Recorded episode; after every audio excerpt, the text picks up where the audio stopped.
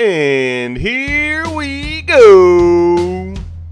Um, it was truly a masterpiece. I don't know about all that. Ugh, absolutely the worst movie ever. Hands down, bar none, the greatest action spectacular ever. Well, uh, the other one just stuck 'em up. Are you asking me? I promise I'm not gonna sing this time around. Welcome to Don't Be Crazy Podcast. I'm Justin Cavender, and with me, as always, Mr. Zachary Rancourt. Here we discuss and dissect what makes a film absolutely amazing or just pure rubbish. All that we ask of each other is don't be crazy. Don't be crazy, Zach. He don't give an F about nothing. He doesn't. Always, but uh, I'm crazy today. How are you, crazy man? I am fabulous. I am so over the moon fabulous. I've had a lot of ups and downs today, some topsy turvies. Uh, I had a a brief moment of jubilation, and then it quickly dissipated. But there is light at the end of the tunnel. The day is almost over, and I am excited to be chatting with you on this amazing podcast. Hopefully, I can turn that frown upside down. We'll see what happens. No, it's all good, man. I, Yeah. I mean, I had a wonderful day. It was very productive. Mhm. But what I thought was one thing ended up being something else. Oh, Like in, no. the, in the in the true sense of, do you believe in miracles? nope. I thought I did, but I don't anymore. From the time I was a whipper to the Yeah. time I was a full grown man. Yeah. Cra- crazy times. Well, hopefully we can have a good conversation. I think it'll be fun. Yeah, I think so too. I'm ready. Cool. What have you been watching? I actually haven't been really watching much uh, since our last recording. I've been out doing things and uh, all that kind of jazz. But I did find my old Nintendo 64. I had two of them. I'm selling one of them to a friend, so I had to check out and see if they worked. Uh, both worked, and I was like, you know what? I'm gonna play Ocarina of Time, and I continue to play it, and it's amazing. It's so funny. Those games, I'm sure you have them where you haven't played them in, in ages. You pick it up, and without skipping a beat, you know exactly what to do exactly you know the machinations of of how to get the big Goron sword and everything else. And yeah, it's uh, it's been really nostalgic and fun. Yeah, and then it can be like up, left, right. Yeah, Up, left, right. a bonus song. down or no, up, down, right. That's what that is. Up, down, right. Up, down, right. It's up, left, right. Is it? Up, uh, no. Oh yeah, yeah, yeah. Left, up, right. Left, up, right. That's Zelda's Up, lullaby. Up, yeah, yeah. I was gonna say it's up, left, right. Up, or up, left, right. Up, left, right. Up, left, right. Shit. Now I'm second guessing myself. It goes. Yeah. Yeah. I still say that Gerudo's Valley, the music there just slaps. It's so cool. It reminds me of Desperado. It's like yeah, except way better. So. And then Link's got like a guitar case full of guns. yeah, I know.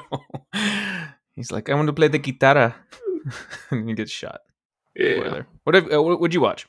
Uh, I, dude. So I'm not really a binger, as it were, but if I had a mound of cocaine on my desk, I would have been rock and rolling out to Ozark, man. I straight up watched season three and season four, uh, from Friday to Sunday morning. Nice. Uh, 17 hours worth of Ozark, just to kind of get all caught up since the final, final, final, final arc yeah. is in May.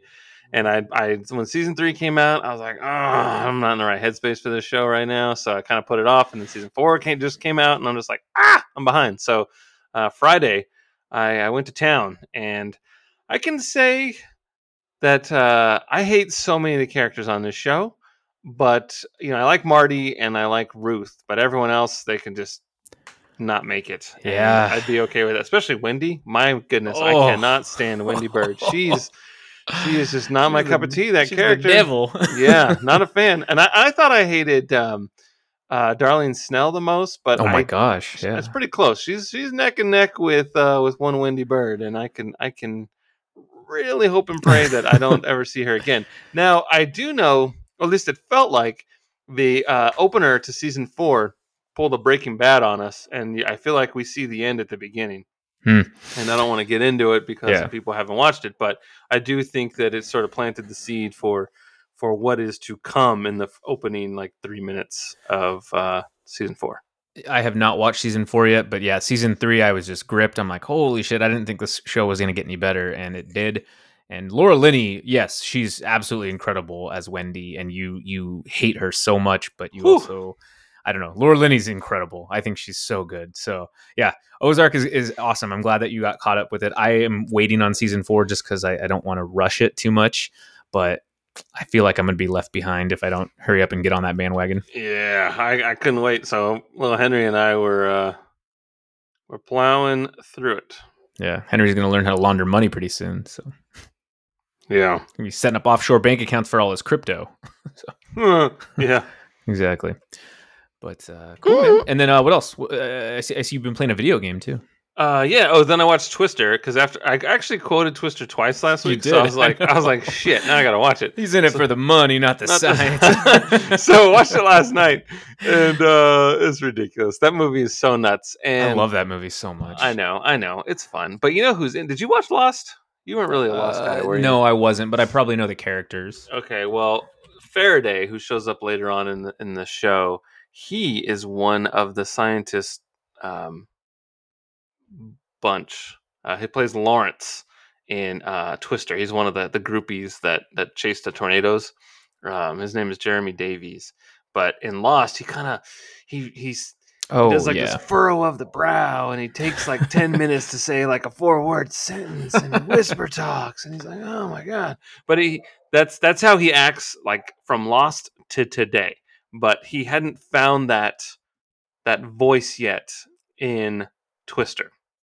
Yeah. So for sure. he's some he took an acting class, or he read a book, or he got hit on the head with a flower pot. Something happened to where he acts differently uh, from Lost on, because he was definitely not like that in uh, Twister. hmm So it is Yeah. interesting to see people hone their craft and you know find their um, sort of their mark and what makes them unique Yeah, because he was like that in Justified as well. But what made me think of Twister was that uh, Lois Smith, who was in the movie that we were watching today, she plays uh, like that Aunt Meg Yeah, role yeah. in in Twister. I'm like, yeah, I like when like- she, I like when she's like at Odori Malog da- da- da- whatever, and she's speaking French, but she's not speaking French. She's seeing it as an American. right, I should probably just find the line. It's so good. But yeah, yeah.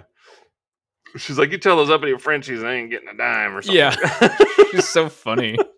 yeah, I was like, man, I've seen that lady before. I'm like, and then it took me a second to to figure out that it was. Um, I always play this little game with myself. Before I look it up, I try really hard. I, I I sort of explore my mind palace and try and figure out who that actor is Mm-hmm. and where I've seen them from, Mm-hmm. and and I pulled it off. Yeah. Otherwise, it's to the Internet Movie Database. There you go. But yeah, Exactly. and then I've been playing Elden Ring.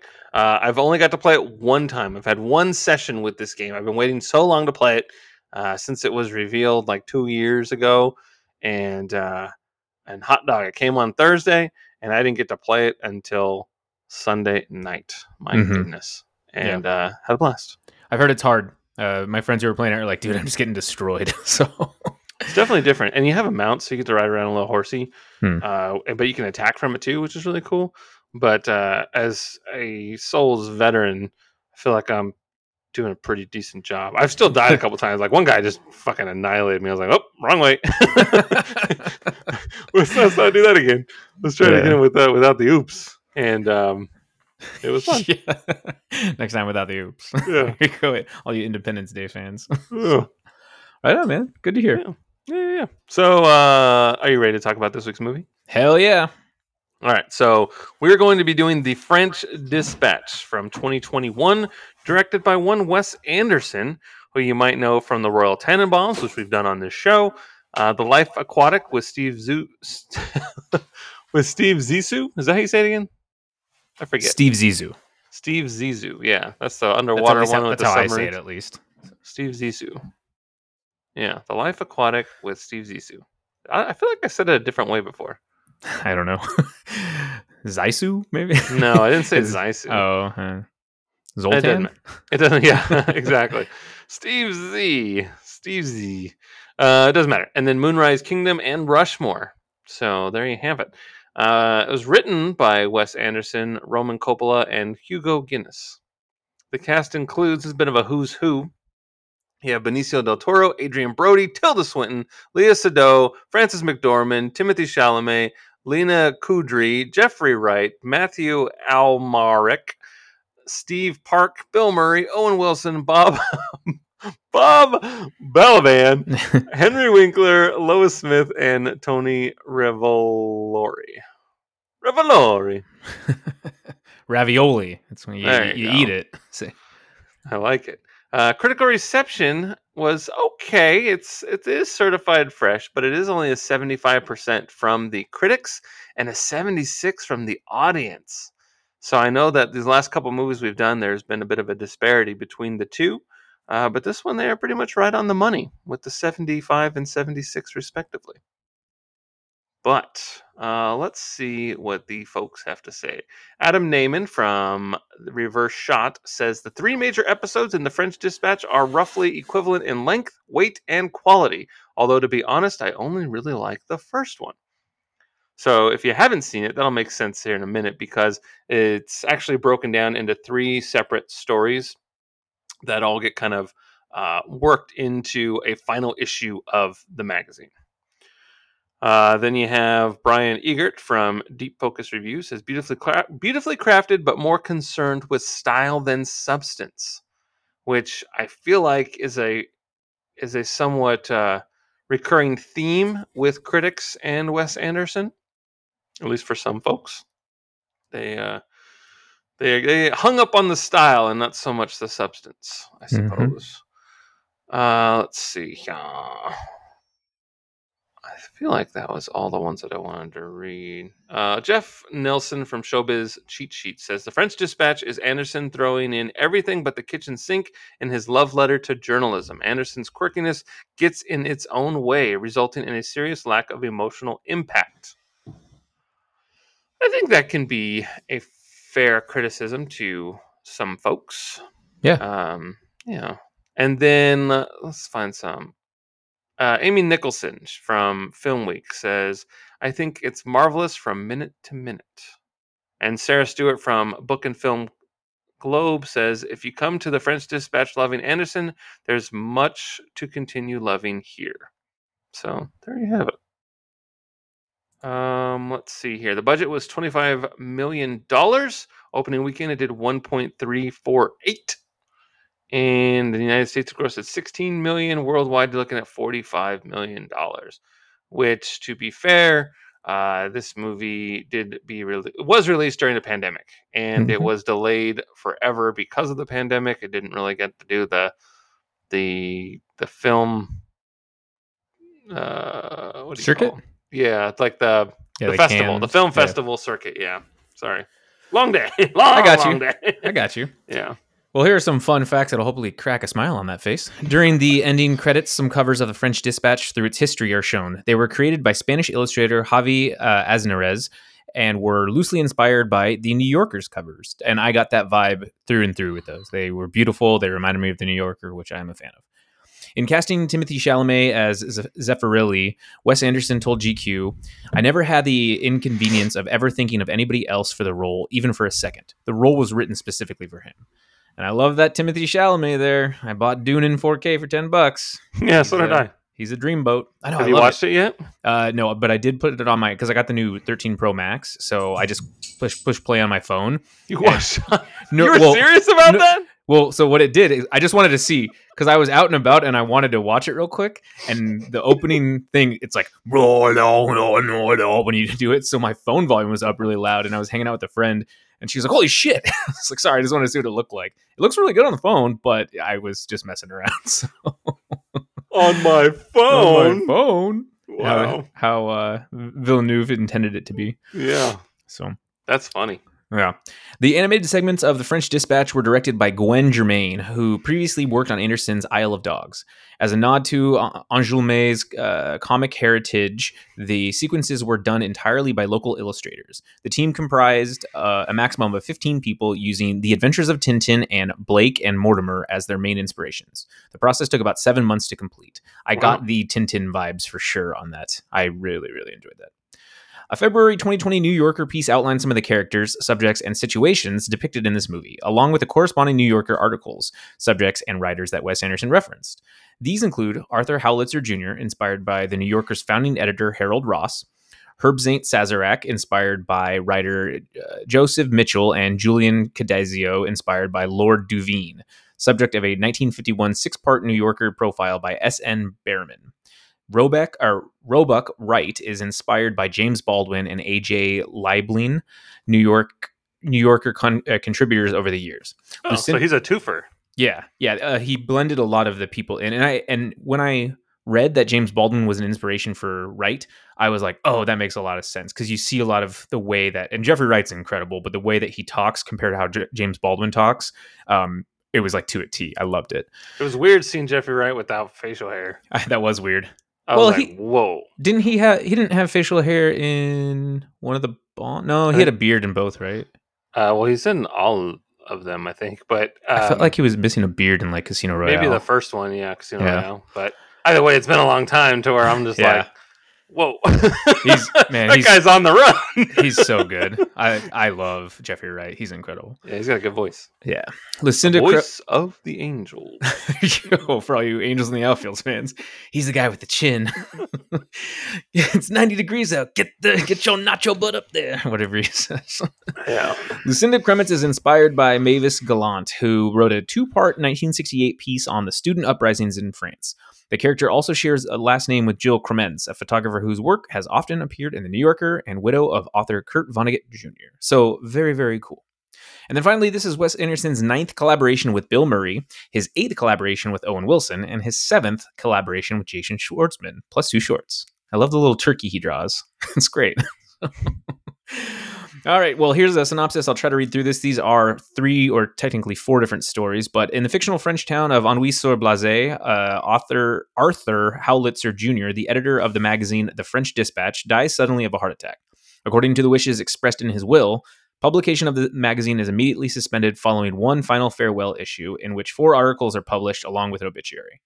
The Cycling Reporter. Herb St. Sazerac delivers a cycling tour of the town of Ennui-sur-Blaze, demonstrating several key areas such as the arcade, La Sans Blague, cafe, and a pickpocket's alleyway. He compares the past and the present of each place, demonstrating how much and yet how little has changed in Ennui over time. The concrete masterpiece. J.K.L. Berenson delivers a lecture at the art gallery of her former employee, Upshur Ma Clampett, in which she details the careers of Moses Rosenthaler. Career Moses Rosenthaler. Rosenthaler, a mentally disturbed artist serving a sentence in the Ennui prison for murder, paints an abstract nude portrait of Simone, a prison officer with whom he develops a relationship. Julian Cadazio, an art dealer also serving a sentence for tax evasion, is immediately taken by the painting and buys it despite Rosenthal's protests. Upon his release, Cadazio convinces his family of art exhibitors to put it on display, and Rosenthaler soon becomes a sensation in the art world. Privately, Rosenthaler struggles with inspiration and devotes himself to a long term project. Three years later, Cadazio, his uncles, Clampett, Berenson, and a mob of artists inspired by Rosenthaler, all frustrated at the lack of further paintings, bribe their way into the prison to confront him, only to discover that his masterpiece is in fact a series of frescoes in the concrete prison hall. Angered that the paintings are uh, irremovable from the prison, Cadazio gets into a physical altercation with Rosenthaler, but soon comes to appreciate the paintings for what they are, and later arranges for the entire wall to be airlifted out of the prison into a private museum in Kansas owned by Clampett. For his actions in halting a prison riot that breaks out during the reveal of the paintings, Rosenthaler is released on probation. Simone also departs after earning a great sum of money for becoming the inspiration and motivation for Rosenthaler during his incarceration. Simone and Rosenthaler maintain correspondence following his release. Revisions to a manifesto. Lucinda Krementz reports a student protest breaking out in the streets of Ennui that soon boils over into chessboard revolution. While the revolution initially is inspired by petty concerns over access to the girls' dormitory, the traumatic military conscription of one student, Mitch Mitch, inspires greater uprising. Despite her insistence on maintaining journalistic neutrality, Krementz has a brief romance with Zeffirelli, a self styled leader of the revolt, and secretly helps him write his manifesto and adds an appendix. Juliet, a fellow revolutionary, is unimpressed with his manifesto. After they briefly express their disagreement about its contents, Krementz discovers that Juliet is in fact in fact infatuated with Zeffirelli and is jealous of her closeness with him. Then tells the two to go make love, which they do. A few weeks later, Zeffirelli dies attempting to repair on the tower of a revolutionary pirate radio station, and soon a photograph of his likeness becomes symbolic of the movement. Five years later, Krementz translates Mitch Mitz Simca's theatrical dramatization of his conscription and Zeffirelli's death for a National Playhouse production of his play at the downstairs Knobloch Theater. The private dining room of the police commissioner. During a television interview, Roebuck Wright recounts the story of his attending a private dinner with the uh, commissaire of the Ennui police force, prepared by legendary police uh, chef Lieutenant Nesca- Nescafe. Nescafe is a famous. Um, I always thought of the the coffee. Mhm. Nescafe is a famous specialist in the kind of uh, haute cuisine, hot, hot cuisine, specifically designed to be eaten by working police officers. The dinner is disrupted when the commissaire's son Gigi is kidnapped and held for ransom by criminals, led by a failed musician labeled the chauffeur. The kidnappers represent the warring criminal syndicates of the Ennui sur Blase and demand the release of an underworld accountant, uh, Albert, nicknamed the Abacus, who possesses their shared financial records. The Abacus is being held in a solitary confinement cell at police headquarters. Wright recollects his own uh, imprisonment in the same cell for his homosexuality, for which he was bailed out by Howitzer and offered a job at the dispatch. Following a shootout at the kidnapper's hideout, Gigi makes manages to sneak out a message in Morse code to send the cook. Lieutenant Nescafe is sent into the kidnapper's hideout, ostensibly to provide both them and Gigi with food, but secretly the food is laced with poison. The criminals all succumb to the poison except Gigi and the chauffeur, as neither ate the poisoned radishes, and Nescafe just barely survives due to his strong stomach. The chauffeur escapes with Gigi and leads the police on a chase. Gigi managed to escape out the sunroof and reunites with his father. During his recovery, Nescafe saves the abacus from starving to death by preparing him an omelet, the prisoner having been totally forgotten in the commotion. Back at the dispatch, dispatch office, Howitzer tells Wright to reinsert a deleted segment. In it, a recovering Nescafe tells Wright that the taste of poison was unlike anything he'd ever eaten before. Um, before they commiserate over the state of being foreigners in France. Howitzer and Wright disagree on whether the conversation is the heart of the piece. And then finally, obituary. In an epilogue, the French dispatch staff mourn Howitzer's death, but set to work on putting together a final issue in honor of his memory. D- during the closing credits, there's a dedication to the following writers and editors, many of whom wrote for The New Yorker Harold Ross, William Shawn, Rosamund Bernier, uh, Mavis Gallant, James Baldwin, A.J. Liebling, S.N. Burn- Behrman, Lillian Ross, Janet Flanner, Lucy Sante, James Thurber, Joseph Mitchell, Volcott Gibbs, St. Clair McKelway, Ved Mat- Mehta, Brendan Gill, E.B. White, and Catherine Waite. And additionally, to the featured song, Aline's writer, Christoph. I don't know what that means. But, uh, anyways, that is the French Dispatch. Thanks for bearing with me. That was very long. I apologize. But um, kind of a whole little thing. So, anyways, Justin, when did you first? Oh, sorry. Go ahead. No, Okay. I'm good. When did you first see the French Dispatch, and what did you think? I first saw it yesterday for the Whoa. very first time. That was so long ago. That was like six six months ago. I know. And uh, I didn't really know what to think when I was watching it. I was like, what the hell is this? And, uh, you know, it's definitely very Wes Anderson, but um, I think when it's all said and done, I enjoyed it. I'm glad I watched it. Cool. Yeah, I saw it in theaters. Um, I saw it at a more artisan theater in Seattle, and I really enjoyed the hell out of it. Um, I had a hard time. I liked watching it, but I had a hard time sitting back and being like, "Hmm, what does this rank for me?" But rewatching it again, and I'll, I'll have to. Um, uh, what am I trying to say? It's it's available on HBO Max. That's how I watched it. I believe that's how you watched it too, Justin. Mhm. Okay. So yeah, for anybody who wants to watch it again, yeah, I, I would highly recommend that because I caught a lot more in it, and I really, really appreciated more of the stylistic uh, excess that that Anderson does. Um, and if you're a Wes Anderson fan, I think that's what can probably make or break this movie for you. In my Oh, yeah, in my 100%. opinion, Yeah. because I, I mean I, I I know of some people who just don't get his work, and that's totally fine. But I wouldn't recommend this movie to them because this is just oozing Wes Anderson. So ooze. ooze. So speaking of all of Wes Anderson's films, how did this movie compare to uh, his other movies for you? Um, you know, that's actually kind of hard, man. I mean, I feel like I feel like if you've seen one Wes Anderson movie, you might feel like you've seen them all. And and that's not like a you know, an insult or anything like that. I think that he has a very distinct uh, style and approach to films.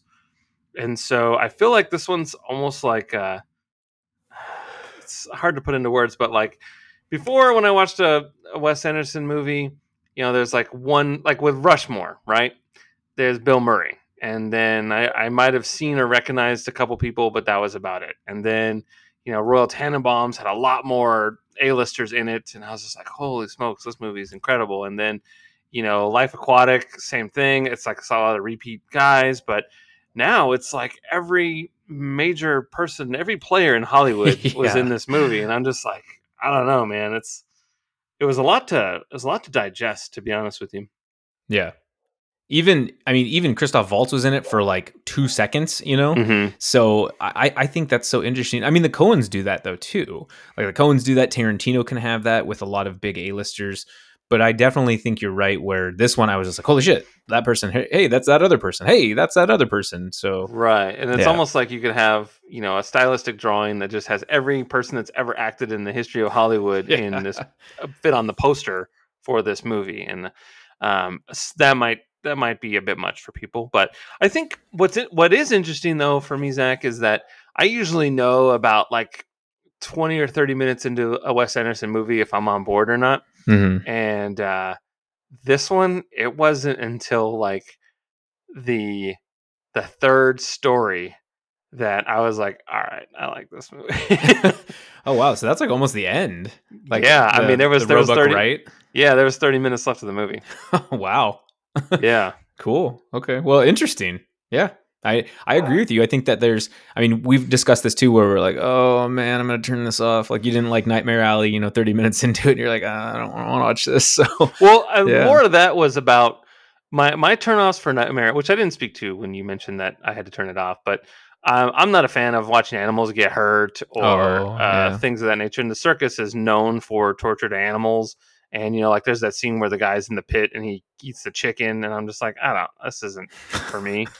and so that and, and, I and I can totally appreciate that it's a movie and that it's fake, but part of me knows that this is the life of the circus, and I didn't want to be a part of it.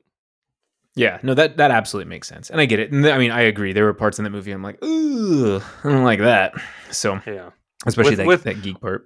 With my age, I have come to decide that my time is very valuable. so, so I'm like, eh, I don't need to waste you know two hours watching this. Yeah, totally. I I think this one ranks pretty high, honestly, in terms of the Wes Anderson films. I might be a little different from you. Like I loved Royal Tenenbaums when we did it, and more so when we discussed it. Uh, eh, but I think I'm I'm appreciating more of Wes Anderson's later films, and this one I think is just such a. I love that it's a love letter to writers and to journalism. Eh, I'm a fan of films that are quote unquote love letter films, and it, this is just oozing with style. I eat this shit up. And Wes Anderson is a master of mise en garde. I I absolutely love this movie, and I, I think it, it, ranks pretty high for me. So, and we'll we'll discuss those later on in in a, in a further question. But um, I do want to talk about that. So, films of Wes Anderson are stylistically iconic. You could spot one a mile away just by watching a thirty second scene of any Wes Anderson film. I would wager, at least. What are some of your favorite aspects of his movies?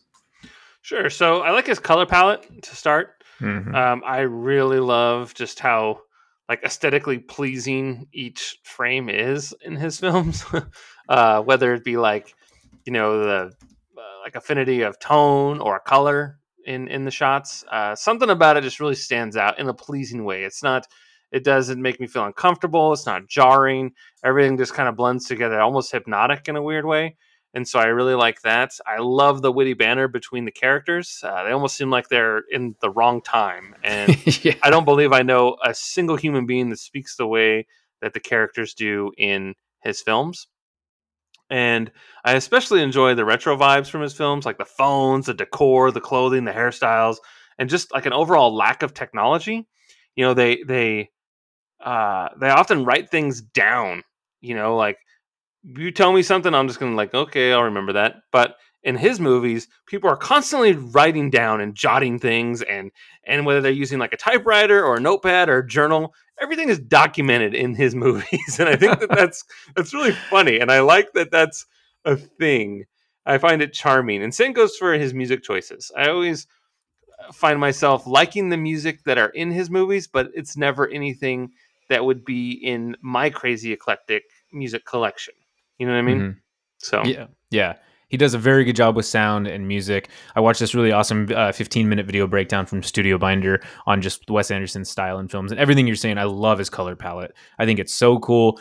And you see it in every single film, how it represents. Moonrise Kingdom is very brown and yellow throughout. Steve Zissou is very red and blue. Royal Tenenbaums is bright pretty much all around, representing each family member's kind of own personal style. And then same thing with this you get kind of this morose feel for certain parts of France, but then it goes back to that retro feel to, to put you in a different time. But it's almost like a nondescript time, right? Like it feels like it could be 2021, but also it's it's it's very toned down. And we saw a lot of that in like um in her. Uh, Spike Jonze does a lot of that kind of stuff where he makes the color palette uh, pop to an uh, ambiguous timeline where it's like, well, this is going to be the future because they have technology, but it looks like it was made in like the 60s or something. So I'm I'm a big fan of of what Wes does with his color palette for sure. And um, symmetry, all the symmetry he does, um, just how he composes his shots is is so great. Writing about his characters is really cool because, and if you think about this, I thought this was a fascinating thing. Um, most of the the children characters that he has in his movies because he has like young characters in his films. They are children for for all intents and purposes but they act like adults. And then vice versa yeah they're very the, smart. Yeah you have the adults acting like children. So like um, gene hackman is basically a child to his family in royal tenenbaums and all these other things happen and I, I think that's so great but it's so silly and and that's how i can kind of describe his movies as being so silly right? Right. Um Absolutely, yeah, they, they, they, they tend to have like this uh, gross lack of accountability yes. or responsibility. Absolutely, I think that's exemplified best in the Royal Tenenbaums, honestly. But very, very cool, and uh, really enjoy that. Um, I, I think it's it's so brilliant. But he's that's that's probably why I like this movie so much is because they put all of Wes's favorite styles and detail on full blast. It's like at at eleven basically, and um, it's it's very present. I yeah, yeah feel it. It really is. yeah. So um, so speaking of a style, do you think Anderson's films ever become stale? Uh, you were kind of touching on this earlier. Is it is too much of a good thing eventually bad? Well, so I was thinking about this on my walk last night. Rizzo and I were going for a walk, and I just started thinking about like just Wes Anderson movies in general. And uh, there are a few like standouts that are completely different, I think, from others. You know, like um, like the Fox one, and then like Bottle Rocket. You know, but I feel like I could insert uh, Rushmore or Tenenbaums or Life Aquatic or uh, freaking Grand Budapest Hotel. I feel like those all kind of are just like the same movie, almost like he has this meta universe, and all of these characters all live in this same world.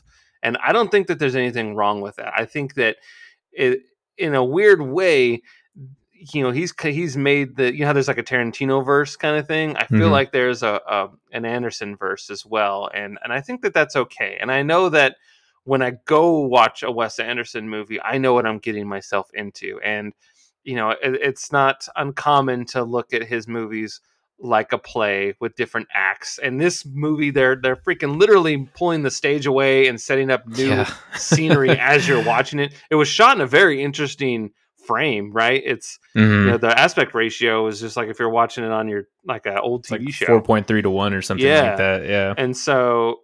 I thought that was an interesting choice, and it's not always like that. Certain title cards have like the full screen and everything, but I thought that was a very interesting approach. But I, I, I think it's okay in that he's never really deviated too much to where this is just him. This is who he is. This is what you're going to get. And I, I think that that's that's okay. In in the same vein as like like people that like Woody Allen movies, they're all fucking the same movie, man. And yeah. um, you know Tarantino, same thing. You know what you're getting yourself into. And so I, I don't think there's anything wrong with that. He's not copying anybody else. It's it's his it's his style. It's what he does and so I, I don't see a problem with it. But but at, at, the same token, if if if a friend or family member watched any of my favorite Wes Anderson movies and thought it was meh, I wouldn't dare show them another one.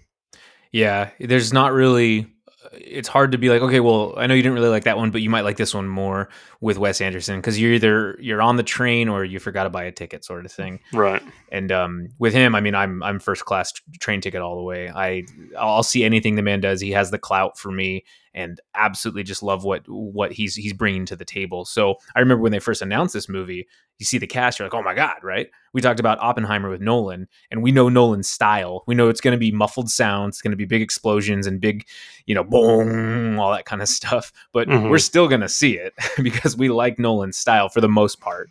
So, um, yeah, with with Anderson, I I definitely. I don't think I, I- I think you have to like it from the get go because otherwise it'll become stale. Hmm And I, I was trying to think about like the demographic, right? Because like all the things that I mentioned of why I like his movies could be reasons why people hate him. so yeah, that as makes someone sense. as someone that grew up, you know, I was born in the in 1980, and so a lot of the stuff around our house was from the 70s. And so as I'm seeing stuff in his movies, I'm like, oh man, we had something like that, or we had Yeah. luggage like that, or oh man, credenza. yeah and i'm just like fuck and so you know it, it strikes a chord with me but then you know there's also people that grew up in that same time period so that they would they would actually recognize it even further or maybe they even owned one of those things and then then there's the people that are past all that you know like they're not interested in any sort of retro thing and then there's the the flip side of that the people that only you know like, oh let me go check out this record store and buy all this cool stuff. And so those people it might appeal to as well but i, I was just kind of racking my brain just thinking about the pros and cons to to wes anderson and i do think that if i were a uh, a film student again i do think that i would be able to to latch myself on to wes anderson's school of thinking and how he films things and i would very much want to adopt his his model i do think that he brings a lot to the table and that you could learn a lot from watching his movies uh, from a technical standpoint. totally. Dialogue, you know, you can take it or leave it. I personally enjoy it. Uh, it it kind of reminds me of this, you know, like the, the golden age of, of Hollywood, you know, where where people just spoke differently and they talked fast and they were smart and Real wise guy, eh? yeah, see? Yeah, and so. I definitely just enjoy I enjoy the beats and and I, I totally get it if you're not into it and that's that's fine. As as someone that that has some very bizarre taste in movies, I can appreciate when someone doesn't like something. But uh, I do think if if you can look at it from a technical lens, that that he does bring a lot to the table. And and while something might seem a bit obscure or weird, it has every right and reason to be in that shot. totally and i love his uh, obscurity um, and i love i mean certain things that i picked from this movie that i was really like oh that was super cool were anytime he would do um, people frozen on the screen to make it look like a photograph but they're really you know they're actually there just pausing because you can see them kind of shake a little bit Mm-hmm. and how he would juxtapose that and, and blend it into certain scenes like at the um at the cafe for Timothée Chalamet's story where you'd have people just standing still not moving like they're in a picture but then everyone's walking around them I thought that was so neat how he blended that kind of stuff uh, Right. addition, additionally for uh, Rosenthaler's story when it showed um, uh, the young young Rosenthaler and he goes to prison shaved head with a medallion on and then Benicio del Toro comes up puts his hand on his shoulder. They switch places obviously to show the passage of time but it's not just like a jump cut to it or it's not a transition to it. It's they're actually showing them switch and i thought that was so neat right? I mean i never would have thought of something like that to do and that that is quintessential to what anderson does. That that fits his style right? Um I was laughing really hard when Rosenthaler and uh, Adrien Brody's character were fighting, uh, and he was in the wheelchair and he was chasing him and stuff. That was hilarious. Right.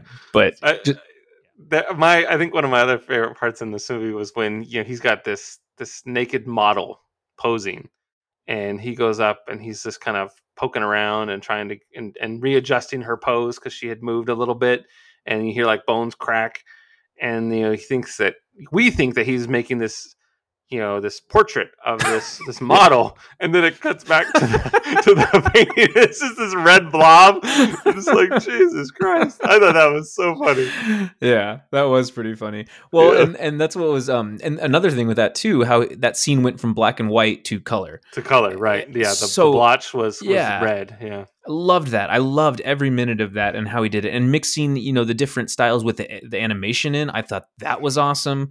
Uh, you talked about set designs; it felt like plays at times. I think that was so cool.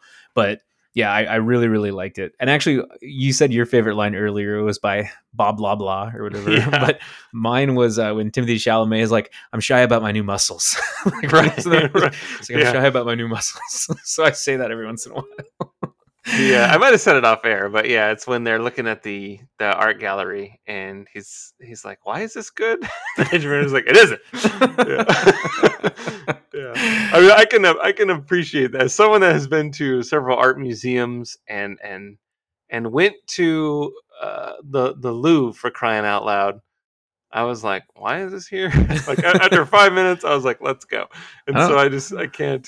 It's really really hard for me to appreciate art. I am not a student of of art in the sense that I don't know what is good. I mean, this piece might cost five million dollars, and I could not tell you for the life of me why it cost five million dollars instead of five dollars American.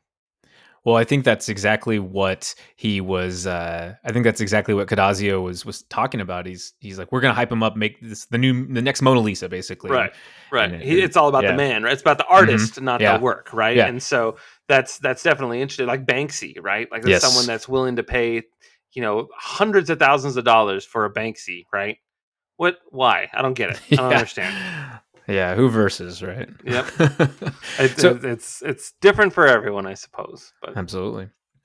So, are there any directors uh, whose distinct style was great at first, but have but you personally have since grown tired of?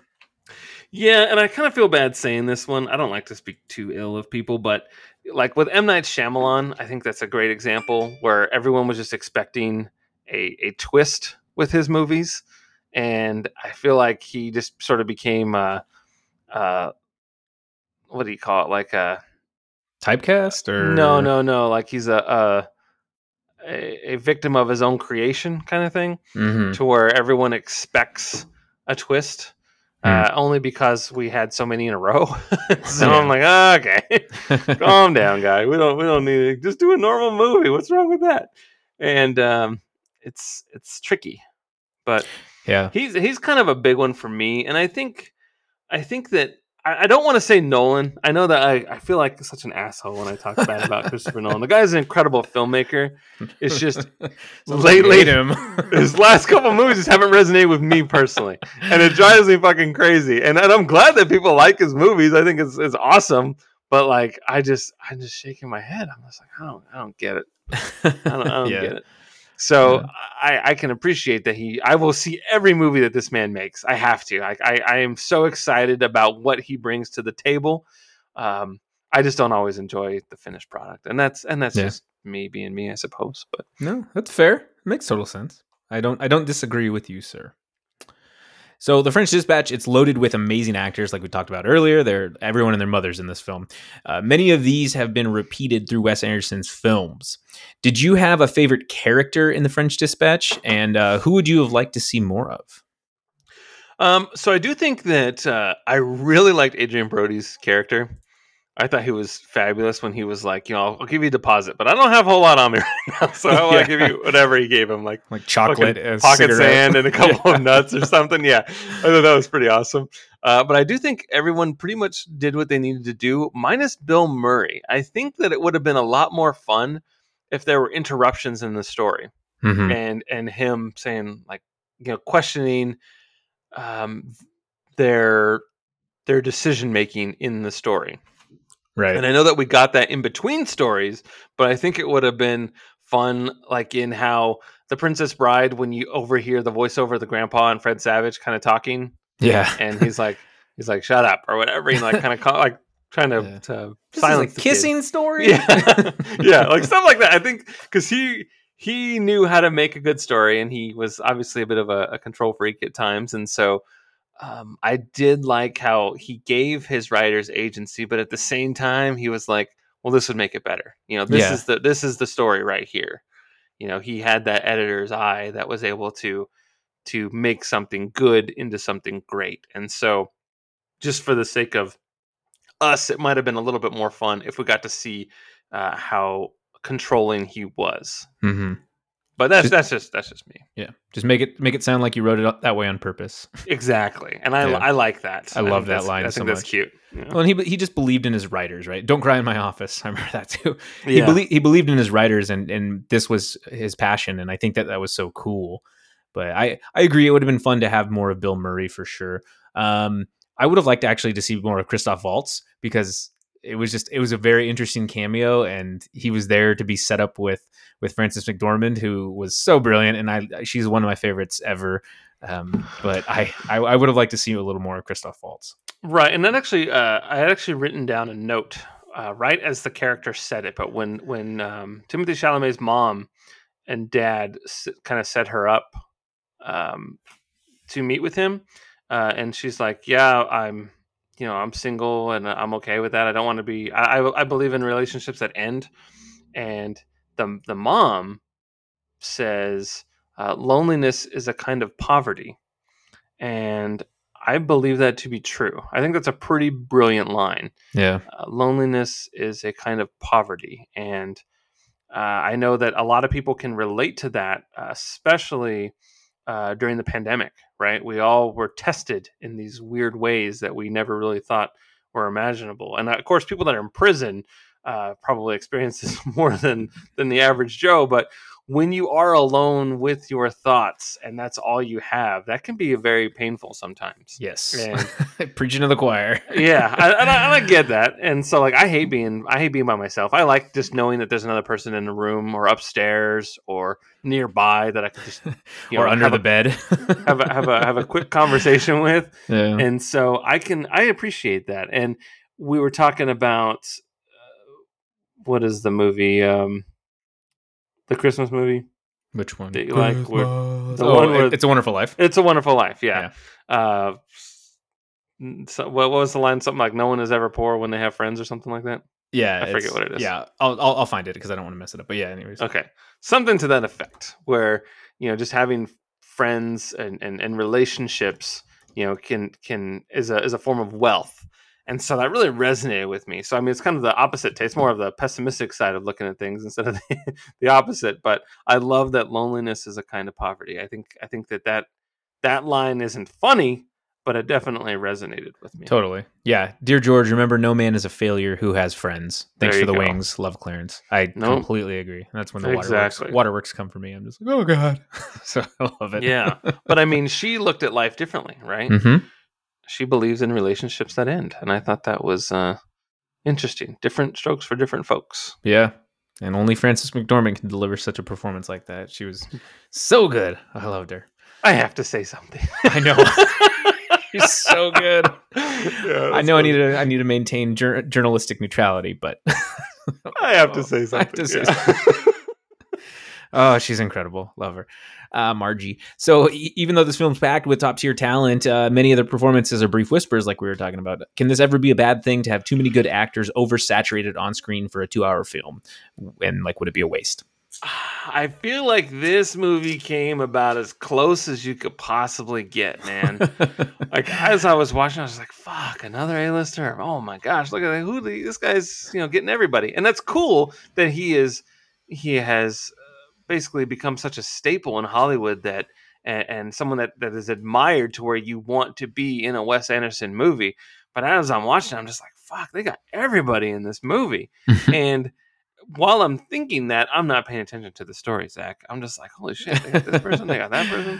yeah, And that- so- that, can be distracting for It, sure. it was a little distracting, and I, I, it may have got been too much, but at the same time, I enjoyed the movie. So, I mean, it, it, obviously isn't bad, but I can definitely see how, you know, how I'm having those internal conversations with like, where have I seen that guy from? and I know that my dad would just have a stroke watching this movie because he'd be like, "Isn't that the guy from that one thing who's buddies with the dude that's in that other movie?" And uh, I don't even know if I've seen it. Have I seen that movie that we were talking about? And like, I'm like, Dad, you're missing the whole movie right now. We've already said 18 lines of dialogue while you were talking about this. Oh, So. I do think that it, it is potentially problematic. It wasn't so uh, for me in a way, but um, man, I tell you, I, I was definitely playing the game of where of uh, who's who. Yeah, I, I agree. I do, but I do that for almost all movies. I'm like, ooh, that bit actor. He was also in Jojo Rabbit. He was in, he was this character, and I'm like, how do I know that? And Mhm. but but this more so. You're absolutely right. You see the A-listers, you're like, oh my god, it's that person. And you go back in your mind, or you go on IMDb, and you're like, that's who I thought it was. The guy from Lost. So- right and and this movie's interesting in that there there are parts where there's just no talking and Mhm. there's things happening on screen that are telling the story and that's when you're going to play that game when you think that you're you got a moment to breathe but you don't you really do need to be paying attention to what's happening because part of the fun is the physical comedy that exists uh, outside of the characters actually doing things it's just the background Oh, the background it. noise is often hysterical in wes anderson films I like when uh, the the prisoners are going to mutiny, and he's like, "What do I do?" And then Benicio del Toro says, "Lock the door," and they all just burst through that, that big wall instead. that was brilliant. That was very Buster Keaton esque, you know. Just yeah locks the door, then boom, the whole thing comes down. God, that was funny. I enjoyed the hell out of that. So, yeah, I agree, man. I've uh, I don't I don't disagree with what you're saying. It can be a little distracting at times, but who Yeah. knows? I mean, it's cool that so many people want to be involved in the project, though. Yeah, a lot of and actors, for twenty five million dollars too, for that matter. Yeah, well, a lot of these actors, you know, they just they said it was the most fun they've done on on a film, and just hanging out. It's when you- when you have that kind of clout as an actor, you just might as well do it. Timothée Chalamet is like one of the biggest actors right now in Hollywood, and he was great for this role. Like I'm sure Yeah. filming didn't take very long for him, right? So Oh, I know, and how he just has that cigarette just dangling out of his mouth, oh, like the good. total Yeah. like cartoon Frenchman, just just constantly smoking a cigarette. his little shit mustache. God, I hated that thing. So funny. Oh, And I So liked how all the noise that they were making, you know, that everyone's just arguing with each other, but they're all on the same side. I thought that was so funny. I I had no idea what they were fighting about. Exactly. That's the whole point of like, it. Yeah. just like, what? What is the problem here? it's so funny.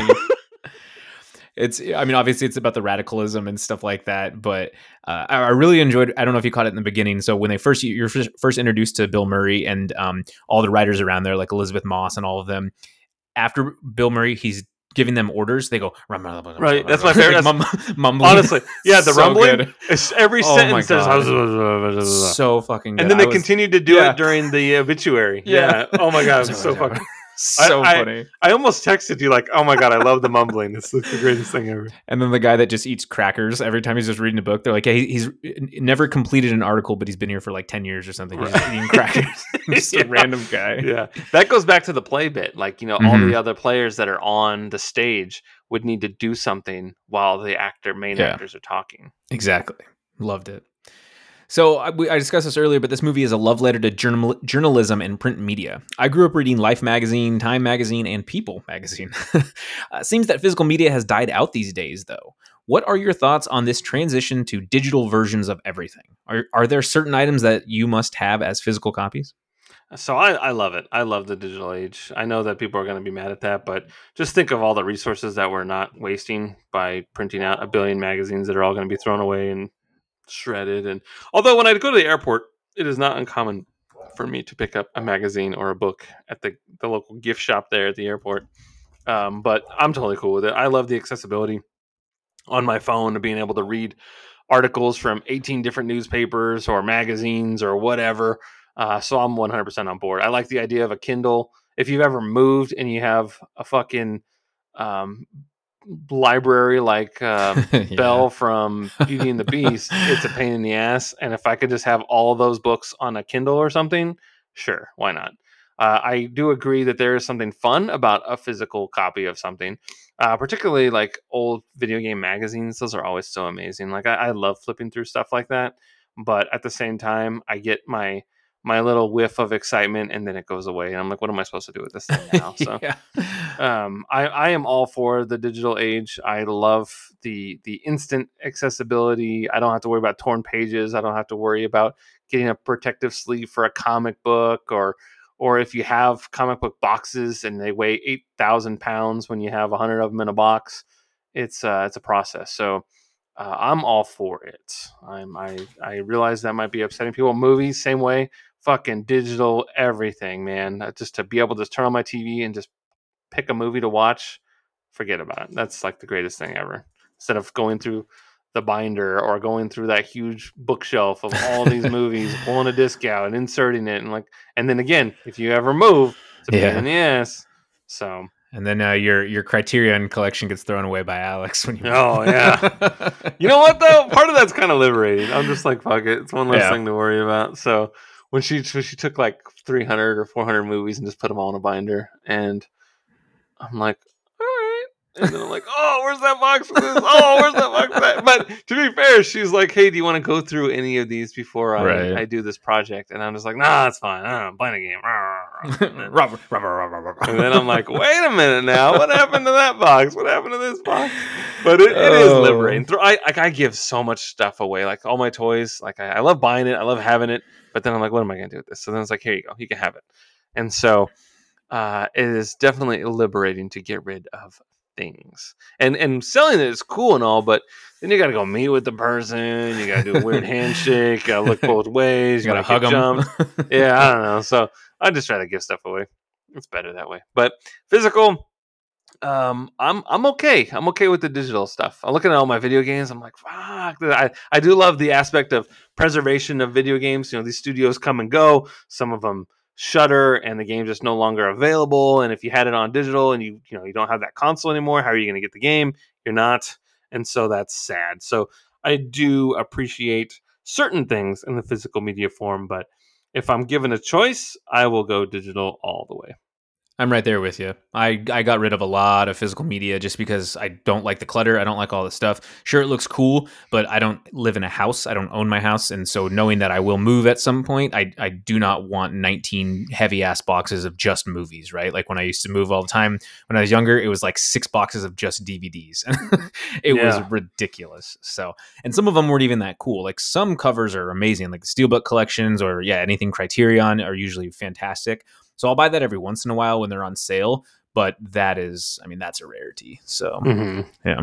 "Ah, I don't need that. no, no, no, no. Pass. I heard three clicks on that, Tommy.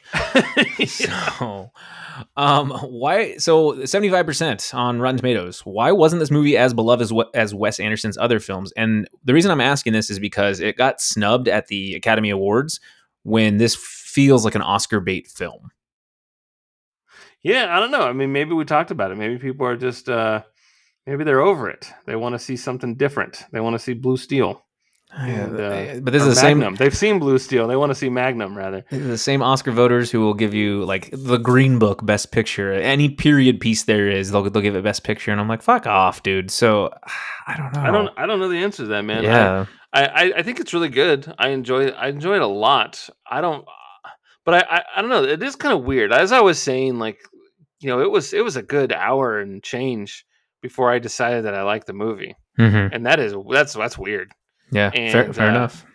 And so maybe maybe just it's just one of those things. It is it's a pretty big commitment because I don't I don't think you quite understand what the movie is about as you're watching it. You're like, wait, why? What are these three stories? What's happening? And I mean, it gives you the information, but one of the aspects of of these Wes Anderson movies is that we've already talked about is there's so much going on in the background that you're kind of distracted. There's a lot of we were talking about this with with uh, Prestige. There's a lot of misdirection where you just you're you're unintentionally distracted by things that are happening, and that could be a problem too. I, I honestly, as someone that loves Wes Anderson and his movies, I was literally at my wits end. I'm like, I don't know what the fuck this movie's about. I agree because I was the same way when I saw it in theaters. I was like, "Wait, hold on. So we're doing chapters? Like, what w- w- is this all one contained story?" And then after I, yeah, when it ended, I'm like, oh, "I really like that. It's like a a magazine or it's like a you know a journal," and that was really cool. And again, like I said, watching it the second time, I appreciated it so much more knowing what the story was like. There were Right. segments, there were vignettes, they were very Pulp Fiction esque. So Right, and I really liked how uh, they're all expats. You know, these are all Yes. fish out of water people. They are they are in an environment that isn't their their norm, and they are just you know trying to fit in, and they Mhm. obviously don't.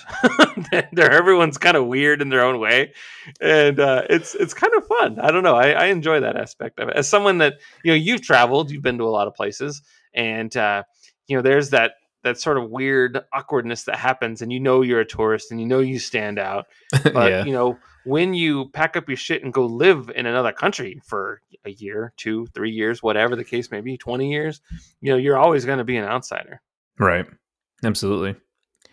Yeah, man, I agree completely. I uh, I I try to be less touristy whenever I travel, but It's sometimes hard. it doesn't work. Yeah. Yeah. I have a Like, shirt that says oh. USA number one when I travel. So it said I got a free shirt. it says it says "Make America Great Again." He's American. Yeah. There you go. Um, have you ever wanted to be a journalist? And if not, what is a profession that you dreamed of as a kid? Yeah. So I did uh, video game journalism for about eight years. This game is good. yeah. Uh, that was fun. I had a blast. Uh, but at a certain point, it, it became interesting because I enjoyed video games my entire life. And uh, when I had to do reviews, it became homework. And I found myself enjoying video games a Oh. little bit less. And yeah. so it was kind of taxing in a lot of ways. I didn't understand how something that I love so much could be become hard work. yeah. And I didn't want to do it anymore. I was like, "Ah, I don't like this anymore. And so uh, it was it was definitely a challenge. I mean, I, I didn't I wasn't like you know boots on the ground over here in you know insert you know foreign land, and um, that would be a little bit more tricky. So um, I, I I got to be in the kinder, gentler sort of journalism, and I was I was okay with that. But you know, in school, I I toyed with the idea of getting a degree in in journalism, but I I hate writing. As someone that writes for a living, I fucking hate writing. Drives Yeah. me nuts. Um, and you know, I, you know, I, I'm a copywriter, and things are you know getting the message across, getting the point across, having to you know target certain demographics, and being able to speak to this person and that person and all these people in different age groups and blah blah blah. Um, it's it's a challenge. It's it has its own you know merits and it's fun in a lot of ways, but uh, as far as what I like most about it, writing is my job. That is, writing is at the very freaking bottom of that Yeah. yeah. So, um, as someone that could- that has tried it, I can say I didn't like it. No, that's not Yeah. good. Did you dream of uh, any other professions when you were a kid? You know, I never really knew what I wanted to be growing up. I watched a lot of movies and saw a lot of really cool roles in films that would always be really neat. But I think uh, once I became sort of a higher uh, age teenager, like uh, you know the senior in high school or so, uh, I really wanted to to make movies. So I mean, I would say that you know being in the the movie making field of some kind was probably uh, one of the things that I liked most. I thought I wanted to be a screenwriter, but then that fell into the writing category, and I learned pretty quickly that I, it's not something that I want to do. Wouldn't you know? I end up writing for a living, but um, it's a different kind of writing, you know. So yeah. uh, and I don't I don't write particularly well uh, in the grand scheme of things. You know, there are to have to be. I think one of the coolest things is let's say that you're in high school and you're reading someone's book in class, and that author is still alive. That's pretty fucking awesome. hmm Like just to know that you have you have your words are so incredible that children are learning it.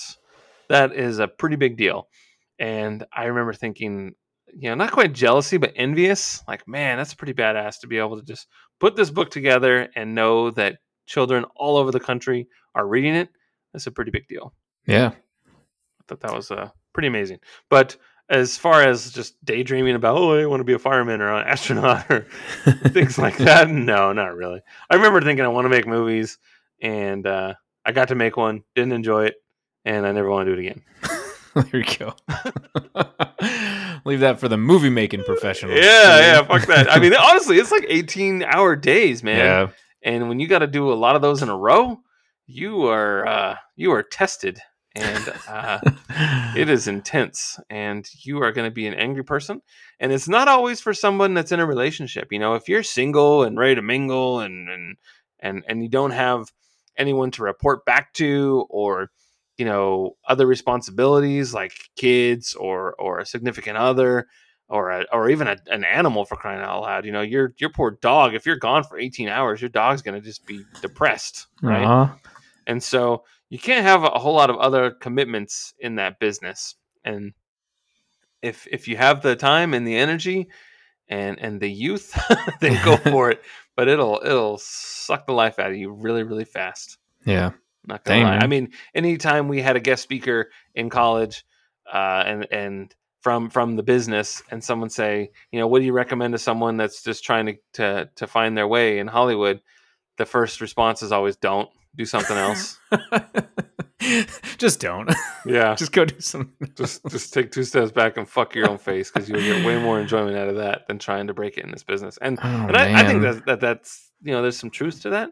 You know you can't give up. You're gonna hear no a billion trillion fucking times, and uh, it's gonna be hard.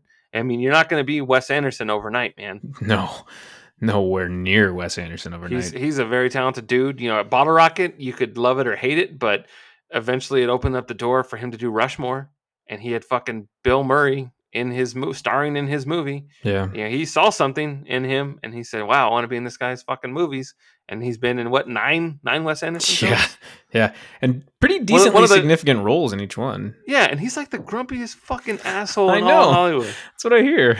He's late to everything. He's a dick. Bill Murray, man, Jesus, people love him though. So. They do, and rightfully so. He's great. He is. He's just a fucking asshole, I guess, to people. That fucking Bob Barker, man. yeah, jackass. Get some grub.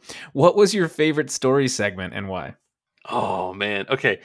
So I really I think the first the first story really set the tone for me and just how silly this movie was going to be. I feel like uh It's not for sale. Yes, it is. No, it's yeah, not. Yes, it is. Everything No, it's not. Why are you doing it then? Yeah. Yeah. It's like you're an artist, right? Yeah. That, I thought that was great. I could relate to that on so many levels. I was like, fuck, Adrien Brody's like my fucking hero in this movie. He's really and, good. And I really enjoyed his character. But you know, so one real the first story really set the tone for me. And I was like, fuck, this is cool. And then the second one, I, I don't want to say it was a lull, but I feel like I had to pay attention on a level that I was not ready to do. Like uh, there's just a lot going on in that movie. It's very it's very noisy. There's a lot of fights. And uh, I was really questioning what this movie was about in the second story. But it was the third story, as I was saying, that really cemented my enjoyment for this film. And a lot of that has to do with how it was shot.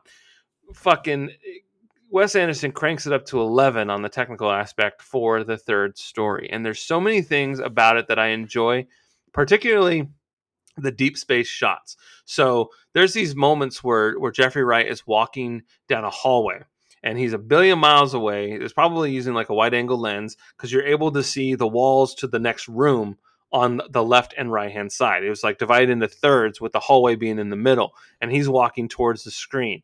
And I am the biggest fucking sucker for deep space shots and division into thirds. And so much of of the third story was division into thirds to where there was always a person on the right, a person on the left, and a person in the middle. Same goes for the background. Even when when um, uh, Willem Dafoe or, or whatever goes to pick up the the package, you know, Mhm. there's there's the two small buildings on the left and right side. There's that far building all the way in the back where all the gunshots come from, uh, where the kidnapping take place, or where the where the hostage is being held, rather.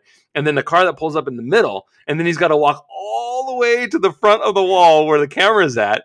I'm just like, this is my shot right here. Like everything about this is just screaming Justin, and I love that shit so goddamn much. And especially when uh, they're at the dinner table and it keeps cutting back to like the the chef and Mhm. then where all of his little workers are at, and he's like, I have no idea what the hell goes on in the kitchen, and it shows all this all this this nonsense happening. So much of of what Jeffrey Wright was saying, he was describing things as we're watching it, and that's one of Mhm. my my biggest loves in all of Hollywood is when someone is telling me how something is happening and I'm watching it. I think that's why I enjoy the ocean movies so much Mhm. uh, Ocean's Eleven and Thirteen, for that matter, um, is because we're we're getting to watch this sort of scenario play out as someone is explaining it. I I love that so much, and so it was the third story that that really uh, took me for a ride. The private dining room of the police uh, commissioner. And I think it's exactly why I liked that the most. That was my favorite one because of the excessive style that he uses in it. And it's so cool because you're getting animation, you're getting those deep focus shots like you're talking about. You're getting um, the division into threes, you're getting the, the the palette changes from black and white to or, or the filter from black and white to color. Um, you're getting these weird like shot reverse shots that work so well and then one thing that Anderson does in his films is you know how he he's, he's excellent with framing and symmetry. He constantly uses like a, a set camera, a placed camera, and focuses um, filming a scene like a play. But in this one, in the third uh, story, he breaks off every once in a while and he uses handheld. So like when Mhm. he's following um, the chauffeur, Edward uh, Norton's character, he's using handheld. I'm like, holy shit, that was weird. Uh, but we talked about aspect ratios too. He adjusts them. If you watch it again, he adjusts the aspect ratios from like a 4.3 to like 1.3 or something like that. And he just does that throughout the film. And so that's why I think this movie deserves multiple watches because it's just so awesome to see.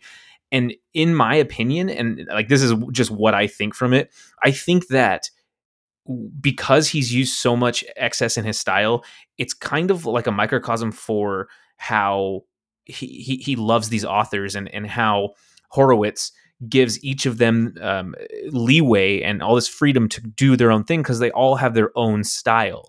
Each story is different because each author is different, and I loved that so much. Mhm. But technically, like you were saying earlier too, from a technicality standpoint, this is top freaking notch. The third segment, I absolutely loved it. I loved the animated scene. The wrestler police guy was hilarious. Oh, that's funny, Um, yeah. so funny. love every championship belt. yeah, and then so like stupid. uh, I really like the the hostage building and how it goes from left to right and it shows just all the different rooms. It kind of reminded me of like Rear Window yes, and how the apartment complex and it's Yes. just going to all the different rooms. And then even the little boy, he's tapping like Morse code on the pipe, yeah, and, the, and the lady's on the other side of the door. But we know. that that wall doesn't even exist. Where yeah, you know, we're just exactly. literally on a set, and I thought that was so funny. Like, and, and you know, does that a 500 people could go walking up to these actors because there isn't really a wall there, and I thought that was so great. and he does it. that so much. Um, he he does like you were talking about the deep focus too. In the shootout scene, Jeffrey Wright's trying to write something down, so all you see is his hand as like the choke shot, basically, and then Mm-hmm. him in the in the middle ground. So foreground is that him in the middle, and then the background is um like you know the, the actual shootout going on, and you can tell there's no real gap between things. There's no physical barriers between the walls. And uh, yeah, Saoirse Ronan, uh, who I absolutely love, she was the the prostitute gal that was talking with him, and oh man, so good. Yeah, just talking, just thinking about that kind of stuff was was really really cool. I liked it a lot. It, it was great. I, I really dug that. That's why I was like, when he's doing his monologue, when Jeffrey Wright is uh, doing his monologue, right when he's after his he's he starts his interview Mhm. right with Cotton Weary, and then he's uh, walking through the building and and giving us this direction, and then he's like, oh. It's a case of mistaken identity. He's like, "How long you been in this chicken coop?" I was like, "That's it. This is like fucking. I love this movie right now." yeah, So I, I think that if if you have 30 minutes to just explore, you know, what Wes Anderson can bring to the table, that third segment Mm. will give you everything that you ever need to know and more. Yeah, he uses uh, his his use of uh, models with real actors. So like Owen Wilson scenes when he's ex- he's exploring ennui and he shows in the background there's like a construction site. It's clearly a model, but Right. he's really there. And so I love that kind of stuff too. The dialogue in in the Jeffrey Wright uh, segment is just so good. Uh, everything he's saying, like you said, that's not how normal people talk. But I mean, James Baldwin spoke like that, so that's why it was. I, I love yeah, it. it's like a, a man at a time is what I Yeah. what I like to think about. Is Absolutely. is there's this there's this era, you know, like someone that grew up in like the like the 40s or something, and they're just able to be quick witted and use uh, you know quite an extensive vocabulary. And, and you can keep up with it. It's all words that you know. You just don't. We in 2022 don't speak that way. No, absolutely. I wish. Yeah, I mean, if we went back to 1960s France speaking English, we would probably sound like some yahoos too. But it was pretty great. Loved it. we listened into our tip top albums. so. There you go. okay, well, finally, did this movie make your top five of Wes Anderson films? And if not, where does it rank? I, th- I think it did. I, I would probably put this at five. Um, to be honest with you, I would probably say uh, French Dispatch, the Grand Budapest Hotel, the Darjeeling Limited, uh, Rushmore, and then Royal Tenenbaums. Good list. order. I like that. Yeah, that's really good. it's hard. To, it's from hard to really go to wrong. one. Yeah, Yeah. I would probably say for me, one is is uh, probably Grand Budapest, and then honestly this one, and then Moonrise Kingdom, and then uh, Royal Tenenbaums, and then probably uh, God. Rushmore. Yeah, what am I saying? Rushmore. So Rushmore's pretty good. Rushmore's Rushmore's really good. I, I love Jason Schwartzman. I loved his small cameo in this, but he was so funny. And yeah, he's like, I said I wanted a turkey, and he just traces his like he's the he's the artist. You're like, this is the artist. It's so stupid. I know. When it shows like the drawings, it's I know. so funny. It's- I'm just like, oh my god. It's so dumb. Yeah, Yeah. and I, I think that this warrants a rewatch. There's a lot that you're gonna miss when you watch it, and not not because you know it's it's above you. It's just there's so much happening on So much going on. that you're just not gonna be able to see it all. And and maybe that's why it's in the smaller frame. It's just to not distract you from like this is what you focus on. Everything in this box. just watch this box. And uh, there's a there's a lot happening and. Fuck man, Adrien Brody's character. I just I'm thinking about it right now. I think he's so funny. I could use one more year. And he's like, no. yeah, yeah. Like she says, the girl says it's ready. yeah. It's been ready. Yeah. Use another year. That's so Yeah. good. Yeah, I agree. He's like, fresco. He put it in the wall. it's even on the radiators. Yeah. oh man. Yeah. So I I definitely enjoyed it, and and so I do think that the second story it's really clever, and it might have just been above me. I, I don't know. Maybe I just wasn't able to digest it all completely. But as I was watching it, I'm just like, I don't fucking get this at all. And uh, I'll have to definitely have to revisit it. One of my favorite lines in the second story because it's it's definitely a farce on these these youth in revolt. Like we have life so hard and we're freedom fighters, and but there's there's good to be said of that too. Obviously, like they need to make the change. I mean, look at everything going on right now in the climate of the world. But it's just like excessive. Even their the name of their resistance is this very long name that I can't remember Right. um, and that they meet up at this cafe all the time. Uh, but one of my favorite things is when Timothée Chalamet's uh, recalling what happened. He's like, "It was ages ago. Like I could barely remember. It was six months ago." And yeah. Yeah. he's like, "My sisters were were barely twelve, and I was just like six months ago." But the concept of time for I, I get I get caught saying that sometimes too. I'm like, "Man, it was so long ago. It was like a year, I think." And people are like, "What? A year?" like, "Oh yeah." Yeah. and and I think and that's why Frances McDormand's character is so great because she's this voice of reason in this Yes. chaotic world, and it's so funny what's important and how you look at things. Like literally just today, I was complaining about an ad, uh, like a Facebook ad, and how I didn't like how it performed, and I was looking at, uh, you know, an ancillary uh, byproduct of of what this ad did, and I was disappointed with something that was an ancillary thing, as opposed to what the the, the, the goal was for this ad, which which it achieved in spades. It fucking blew it out of the water. And David had to just tell me, like, look, Justin, you're fucking looking at this wrong. Like, you should be happy that this happened. This is just, and I'm like. Yeah, you're right. and like, I mean, even at even at like you know, 41 years of age, I'm I'm 41 and a half. I'm still looking at things with the wrong lens sometimes, and and it it takes a Frances McDormand to to point you in the right path. And you know, these two kids are screaming at each other, screaming bloody murder, arguing about the same fucking thing for that matter. And that's why she's like, you know, I have to say something Yeah. because she, she just it, it takes a, a wiser person to to kind of um, instill that that knowledge on people, and it's Yeah. right in their fucking face, but you just don't see it. And I was guilty of that today. And I'm just like, fuck, I can't believe I didn't even notice that. I was so concerned with one thing that I totally missed the point of it entirely. hmm I find that astounding. I'm usually the fucking voice of reason. and this time I was just, I was, my eyes were opened to something. I thought that was pretty amazing. I It's like, agree. Dave, you're good, you. a half. You're supposed to take a half. Yeah, a half of one of these things. A half. Uh, one of my favorite quotes from uh, the film was from Roebuck Wright, Jeffrey Wright's character. Uh, it says, People may or may not be mildly threatened by your anger, your hatred, your pride, but love the wrong way and you will find yourself in great jeopardy.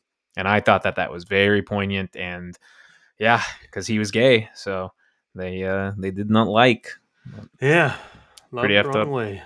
Um, Yeah. So uh, just to end it real quick, I I, the, I talked about the love letter films, and I, I mean examples of that for me are just movies where the director really really hones in on things that they absolutely loved. So you think of the Spielbergs who who does movies just because he's like, hey, it's Super Eight. Him and and J.J. Abrams did that because it's like, dude, this is like when we were kids making movies, and this is what we got into. This is why we started making films. So I think of movies like Raiders of the Lost Ark. it's kind of that love letter to the the adventure serials from the, the 30s and the 40s. Um, Drive, that's kind of like a very good love letter to noir film, like 70s, 80s noir. Cabin in the Woods is obviously an homage to horror films and and, and a farce on horror films or satire on horror films. Um, I wrote some down. Kingsman. Kingsman is a love letter to the James Bond films. I mean, would you agree with that? I don't think I ever really looked at it that way, but yeah, there's gadgetry and it's it's fun. There's sexy, hot, uh, fucking crime fighters and agents. Eggsy. Yeah. Um, I mean, I, yeah. I, totally get that. Yeah. And then I found a thread on Reddit about this too. They said Days of Thunder is kind of a love letter to old school NASCAR. Yeah. You think so? Except when it was made, it wasn't. I guess it wasn't old school necessarily. So yeah, that's right. But looking at it now, it is. Yeah, but I mean, some of the events that are happening in that happen in Days of Thunder happen to real um, race drivers, drivers yeah. in like the 80s. So I mean, yes, I, I think that that is that is true. Yeah, I'm just a very big fan of of love letter films, like La La Land. I know you don't really like it, but it's in, in it's homage to old Hollywood and musicals mm-hmm. and such, and huge fan. So, blah. Blah. yeah, there you go. All right. Well, final thoughts on letter grade for the French Dispatch. Yeah, um, I'm glad I saw it. I this one wasn't on my radar by any stretch of the imagination. I mean, I enjoy Wes Anderson movies. I I, I like him a lot. I kind of forgot this movie was even a thing. Uh, we'll chalk that up to to pandemic woes, but um, yeah, glad I saw it. And and I I do think that I'm glad that I watched it at home as opposed to in the theater. If I saw this in the theater, I would have been like, "What the fuck is this movie? I don't get it." And uh, you know, I was able to pause it and like. Um, take a break for a second. You know, it actually took me two hours to watch this movie. I had I had a lot going on while it was playing, and so I do think that I missed a few things, and I feel bad about that. But I'm glad that I was able to pause and come back to it and rewind a couple of times. And um, like the first time I watched, like when I watched it yesterday, I missed the whole part where Owen Wilson was was yeah, you know, reporting from the street, and then it's, he rides brief. his bike down the. Yeah, it's so funny. just oh. hold on, and in mid sentence, he's like, "Oh fuck!" yeah, because it cut to Benicio del Toro in, with um, you know, in the room where he was drawing the lady, mm-hmm. and I'm like, "Wait, what happened?" And so then I had to back it up, and then I was like, "Fuck, I missed like four minutes of this movie." So then I had to rewatch part of it again, and eight, so eight point five bodies are flushed out of the Ennui River or the Blase right? River each year. yeah, and it's been the same every year. You despite you know population growth. And stuff. I thought that was pretty funny. Oh yeah, it's always it's always the same. That was funny. I dug it. Uh, very clever. And uh, if you like Wes Anderson, then I do think you should give this one a go. If if you are if you have seen Royal Tenenbaums or Rushmore or Grand Budapest Hotel, and you didn't enjoy either of those, then I don't think you need to watch this one. Totally. What's your letter grade then? Uh, for this movie, I give this movie an A. Man, I, yeah. I enjoyed the shit out of it. Uh, after after being so just baffled by what I was watching, it all kind of came together, and and it came around to an A. I do think it's a big ask. Yes. Uh, if you are not aware of of Wes Anderson and how his movies are told, you are usually in for a ride right from the get go. Like I think he sets up everything pretty well, but this one was just kind of all over the place, and that makes sense knowing that it is you know a publication and they're going to be if you've ever read the new yorker and how just kind of um, you know it's interesting stories and, and articles you know it's a collaboration effort uh, and i think that this movie speaks to that quite well and that it is a collaboration effort and and that and if, maybe if you've even just fucking read a magazine on a plane like well whatever that magazine that's on every every airplane where you read an interesting article about some celebrity that might have won a poker tournament or something and it's like what is this uh, it's kind of in that same vein to where it's just uh, it transports you into another world and one that you might not have ever thought that you were ever going to uh, visit at any point in time. And uh, you know you're lost for a little bit but eventually you'll find your way. I absolutely agree. And uh, don't you growl at me. It's so funny. Yeah. it's like don't you growl at me. Yeah he was great dude. I, I could see Adrien Brody in just about fucking anything, man. I, I love that guy so much. I don't get it. Of course you don't. Am I too old? Of course you are. Why is this good? It isn't good. Wrong idea. That's no answer. My point. You see the girl in it? No. Trust me, she's there. so good. Yeah. And Henry Winkler. The Yeah, Fonz. the He's so good. I agree. This is an A for me. Um, absolutely love this film. It is, uh, like I said, it's my number two Wes Anderson film. I just truly, truly have such an amazing time with it. Grand Budapest is like number one, though. I think just because everything I remember when I saw that and absolutely loved uh, Ray, Ray Fiennes and um, yeah, super, super good. So cool. That's all I have, man. You have anything else? I don't. All right, check it out. It's on HBO Max for everybody who has HBO Max. Might be available in Canada too for all our neighbors to the north. Yeah. So, thank you for listening to the Don't Be Crazy podcast. Remember to follow us on Twitter at DBCrazyPod, at EdgyArmo, and at ZachDale60, where you can share your thoughts with us and we will discuss them on our show. You can even tell us what movie you think we should watch for our next episode. Please make sure it is streaming because we are cheap bastards. You can even tell us what movie you think we should watch for. I just said that, I'm stupid. Make sure to subscribe to our show on Apple Podcasts and Spotify, and please leave us a five star review if you like us. If you don't, it's okay. You can leave us a whatever star review you like. Additionally, we are also available on every other major podcast app in existence in the history of mankind. Please also be sure to check out the Geek Legacy podcast with David, Randy, and Justin. Just please don't be crazy. Thank you for listening. Thank you so much. Don't you growl at me. Yeah.